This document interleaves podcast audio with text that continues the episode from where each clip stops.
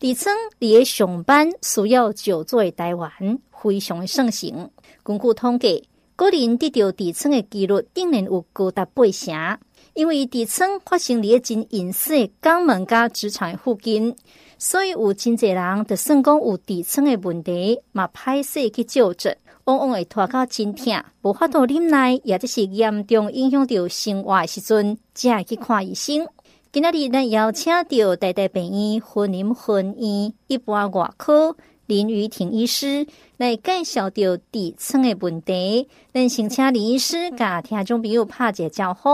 谢谢主持人，大家好，我是台大云林分院一般外科林瑜婷医师。其实俗话常常说“十男九痔”，其实十女也是九痔。尤其很多女性在怀孕期间，由于负压增加，造成静脉压力的增加，常常生完小孩，痔疮问题又变得更加严重。那到底要怎么样将这样困扰的私密问题和平共处，还是什么时候需要来处理呢？今天就来跟大家谈谈这个痔疮问题。提醒吼，得亲像林医师所讲的“十人九痔”的公患。你那个四舍五入的是饮食男女，人人都有痔，所以要防治掉痔疮，得要先了解掉痔疮。首先，呢，得要来请教掉林医师，痔疮是虾米？其实痔疮吼算是我们正常生理组织的一部分。平常的时候，它会作为那个肛门的 Cushon，做肛门的软垫。它其实是由一些血管、结缔组织、噶平滑肌三个结构所组成。它会帮助我们肛门的括约肌一起把肛门关好，才不会说肛门括约肌关不紧，然后有时候就会有气体或粪便就跑出来的问题。所以它其实对我们人体正常生理功能来说很重要。那一般我们来讲，所谓的痔疮，则是这样子的组织，它长期下来异常的肿胀，或是压力改变导致血管充血或是破裂，然后甚至就是越来越久以后，会像我们皮肤老化一样，越来越脱垂，这样就会造成困扰大家的痔疮问题。常常在负压比较增加，或是一些久坐久站的人，或是血液回流比较不容易的人身上更容易发生。是，以及听讲这底层是每个年龄层都有可能会来发生，所以咱继续来警告到林医师，多几挂人是这种底层的高危险群。其实一般来讲，痔疮还是比较发生在成人身上啊。那肾实率很高，就像刚刚主持人有说，可能八成的人都有这个就医的记录。那一般我们讲肾实率就是发生的那个几率啊，其实。呃，统计起来也是在六七成以上啦。那女性还是比较居多，就像刚刚说的，有怀孕过后的女性更容易发生。现在可能因为念书的关系，也是比较容易久坐，所以在我的门诊有时候会有一些青少年、青少女，那个二十出头的也会有这个问题来就诊。那什么样的生活形态会比较容易发生呢？在慢性的便秘。或是刚刚提到说，嗯，生活形态就久坐久站的人，因为负压增加，血液循环比较差，就比较容易发生这个痔疮的问题。饮食上，如果喝水啊比较少，或是纤维食物摄取比较不足，容易造成便秘，也会进而有这个痔疮问题。还有就是喜欢吃辣、刺激性啊、油炸的食物啊，或是喝酒，也会容易刺激痔疮的发作。另外，如果常常熬夜、作息不正常，或是运动不足，也是风险之一。还有有一些人其实可能喜欢做重训，举很重的东西，因为重训的时候负压增加，也会影响到痔疮的发作。另外还有一部分的病人，则是可能本身就有发炎性肠道的问题，他可能长期有这个腹泻或排便习惯不良，那也会容易造成痔疮的发作。还有就是怀孕的妇女，很多女生其实都是在怀孕的期间，或是生完小孩以后，才有这个痔疮问题的发生，然后越来越严重。还有一部分像是肝硬化的病人，血液循环比较差的病人，他容易静脉曲张，除了在他身体其他地方，包括这个屁股肛门的部分，也容易有这个静脉曲张，造成痔疮肿胀的现象。是哦，所以痔疮为什么早上你大部分拢是因为生活习惯，不管是久坐啦、久站啦、爱食咸丁丁，拢是形成痔疮的诱发因素。最近哦，有一个电视广告真写实，这个女主角坐在这个卡达车管顶，男主角讲吼。分手，我的心也很痛。但是女主角一直考公，我痔疮痛。哇，这家伙非常的写实。原来分手不伤心呐、啊，痔疮发作是在是假可怜。痔疮好烦人哦，发作了怎么办？通常大家门诊最常见痔疮发作的症状就是大便的时候一起流出鲜血，有的流的血还会很多，甚至有遇过发作很严重的时候还会流血流到休克去急诊啊，要输血这样。另外一个比较常见也很困扰的原因是肛门的疼痛，吼，或是有肿大的异物感。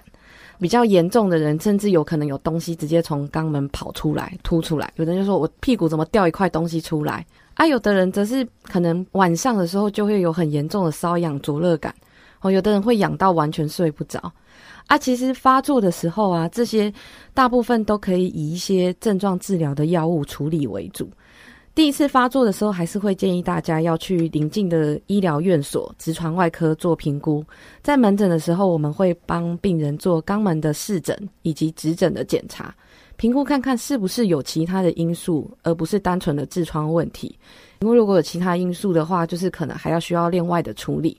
然后再给予一些就是我们痔疮常用的药物，包括大家可能有时候会自己去买痔疮的药膏，吼，或是我们门诊会开塞剂，去作为急性期消炎消肿的使用。它通常就是很肿胀的时候会有这样子疼痛或是流血的表现，那消肿了之后就恢复到它平常的样子，就比较不会有这样子困扰的症状发生。那如果疼痛问题很厉害的话，也可以口服止痛药，另外可以搭配就是泡温水足浴。达到放松、减轻肛门部位的压力的效果，这个其实蛮重要的。我都会跟病人说，回去温水坐浴泡盆，其实会好很多。除了就是有这个清洁的好处之外，它也可以让那边肿胀的组织消肿，那可以达到就是缓解这个症状的效果。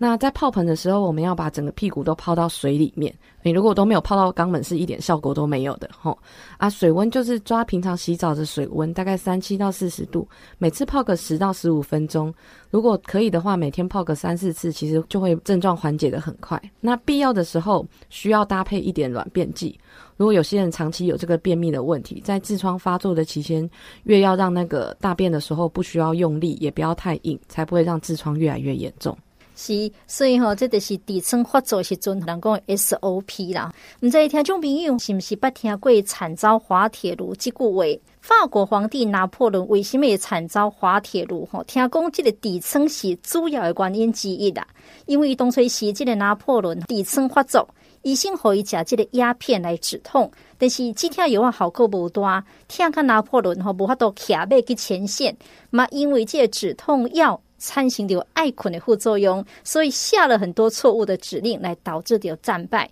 所以这痔疮吼买改变的书哦，所以千万呢也不要轻忽它。对着现代人的生活压力大，痔疮的发病率听讲毛年轻化，愈来愈侪人想要知影要哪来预防着痔疮，也就是平常时要哪来保养。所以咱继续的来请教着林医师，平常时到底要哪来做着预防？最简单的方式啊，其实就是避开容易造成痔疮发作的行为，包括刚刚说容久坐久站的容易嘛，所以就避开这种行为，定时的起身活动，变换姿势，就比较不会有这个负压增加造成血液循环不良的问题啊。另外一个很重要的是，如厕上厕所的时间不宜过长。嘿，有很多人可能现在就是上厕所啊，有时候一蹲马桶就蹲很久，其实那个也会很容易造成痔疮越来越严重，或是容易发作。那其他就是生活作息啊，要尽量维持正常，避免熬夜，或是吃一些刺激性的食物啊，像饮酒啊，或是辛辣的食物，这些都避免。尤其是痔疮发作的时候，这些行为就是要尽量避开来，不然只会越来越严重。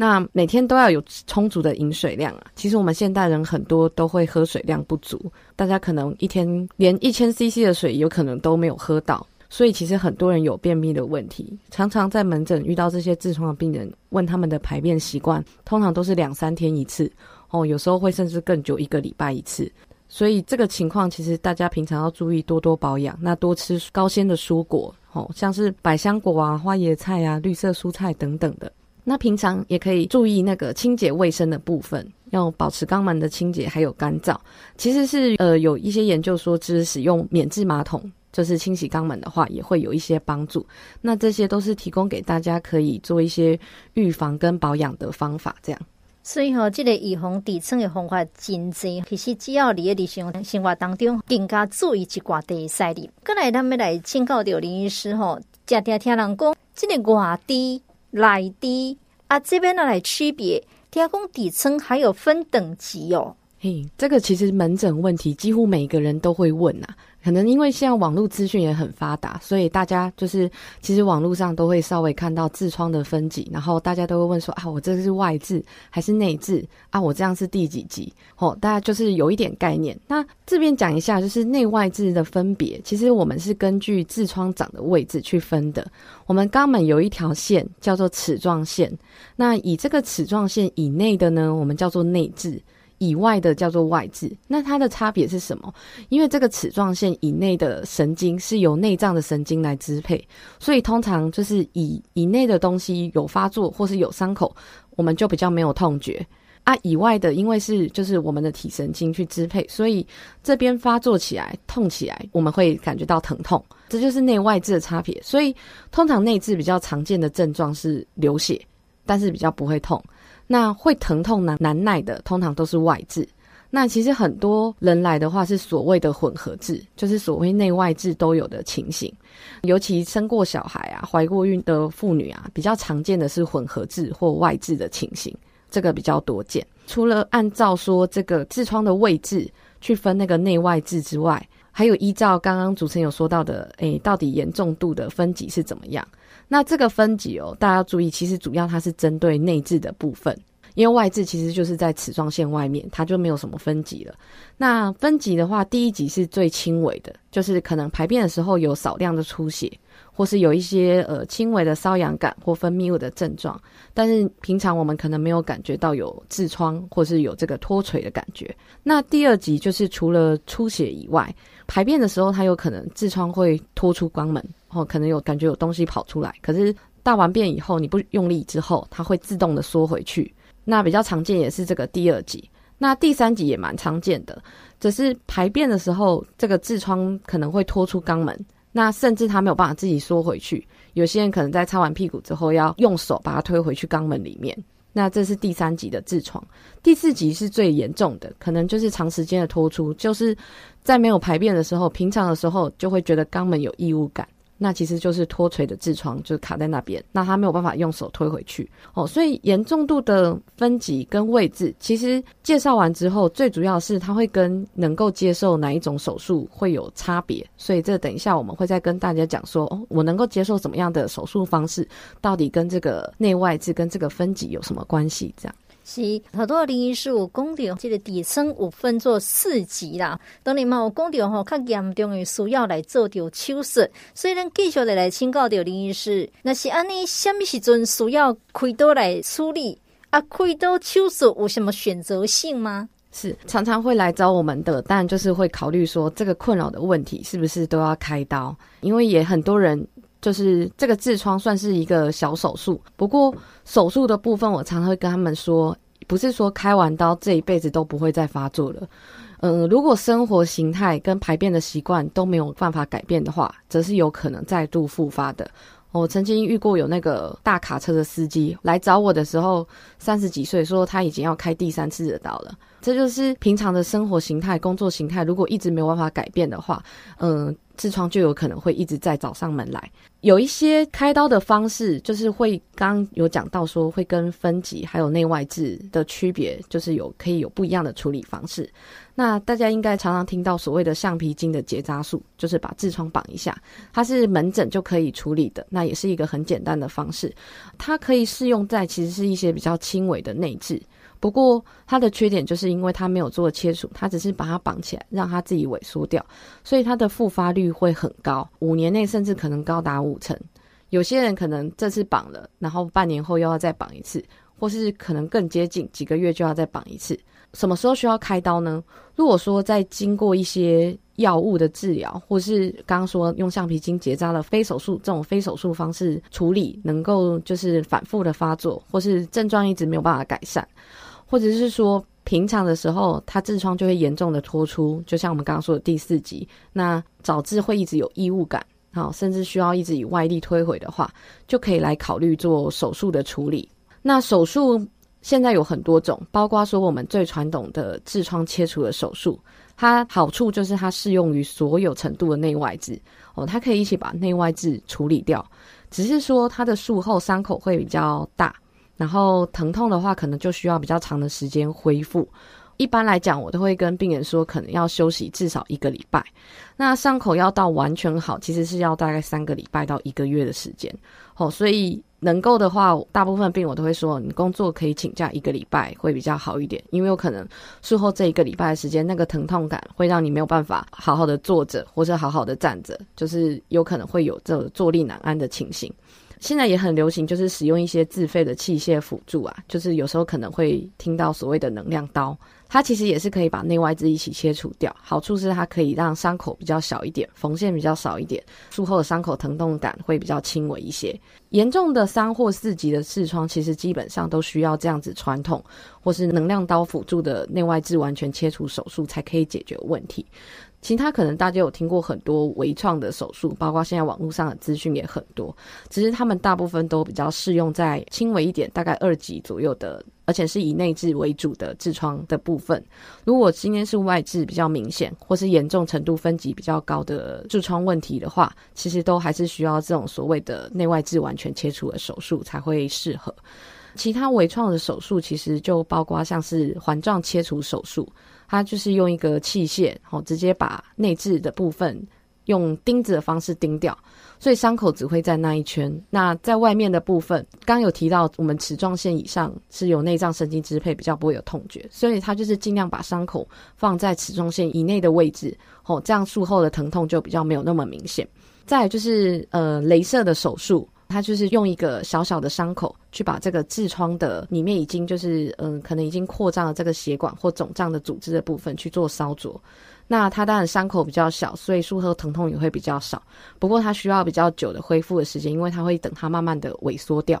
哦，应该说可能一开始不会很感觉到痔疮马上就不见了，要等到它慢慢的萎缩掉。那其他还有一些像是超音波引导下的致动脉的结扎术。那他也是去把那个供应痔疮动脉血流的这个血管哈结扎掉，那之后也是让他的痔疮慢慢的萎缩掉。这些都是伤口比较小，可是之后需要慢慢等它的一些时间，让这个痔疮的东西慢慢的萎缩掉。然后还有就是所谓的双极结扎疗法，这些自费微创的手术其实很多种，也不是每一家医院每一种自费的微创手术都有。每家医院有的这些手术可能会不太一样，那它自费的价钱也会不太一样哦，大概从两万块到七万块都有，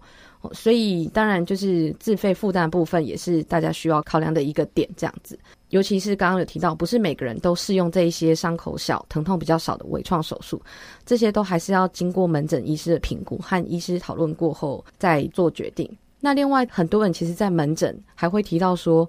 嗯，这个开完刀会不会有这个失禁的问题？这也是我蛮常遇到询问这个问题的哈。其实我们现在手术的部分已经进展非常的多了。那在痔疮切除这一块呢，我们已经不会去切到那个所谓括约肌，吼，影响到这个失禁的部分的这个肌肉。都会保留下来，所以现在几乎所有的手术都是做保留肌肉的方式，做内外痔的切除。那只会切除就是黏膜上的痔疮的部分，甚至有时候我们担心肛门的狭窄，也会尽可能的保留黏膜，让那个伤口小一点。所以其实大家现在不太需要太担心这个失禁的问题。是，所以李医师甲听众朋友介绍真济吼，这底层的手术，其实每一种手术拢有家己适合甲无适合的族群，所以千万毋通惊讲甲医生来讨论，然后所以一定要先了解讲家己什么状况，才会当来选择。